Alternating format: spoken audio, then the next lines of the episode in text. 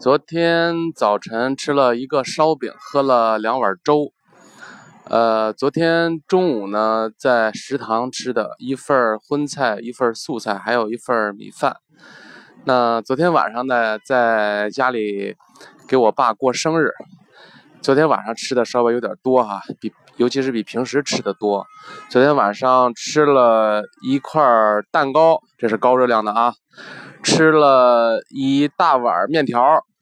还吃了一些这个花生米啊，等等等等，所以呢，昨天晚上我称了一下，这个体重呢应该是九十五点五。那运动方面呢，昨天早晨走了有三公里，昨天中午呢走了四公里，昨天晚上呢走了有两公里吧。呃，这个昨天晚上算是暴食了哈。那根据我自己的这个经验呢，就是晚上暴食，其实，呃，当时你就能看到这个体重的增长，一般两到三斤吧，这个，呃。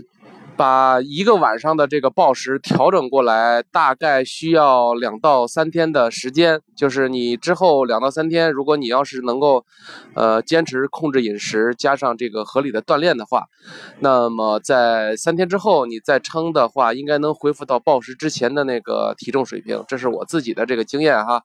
所以说呢，就是这个，呃，想维持住体重的话，如果这么算的话，那，呃。这个暴食的这个时间间隔哈，就是你你不控制饮食的这个时间间隔，应该是在两天以上。呃，我这次就是我打算这两天呢，呃，游游泳，然后呢跳跳绳，到这个第三天的时候，看看体重能不能恢复到之前的九十三点五左右，好吧，今天就这样。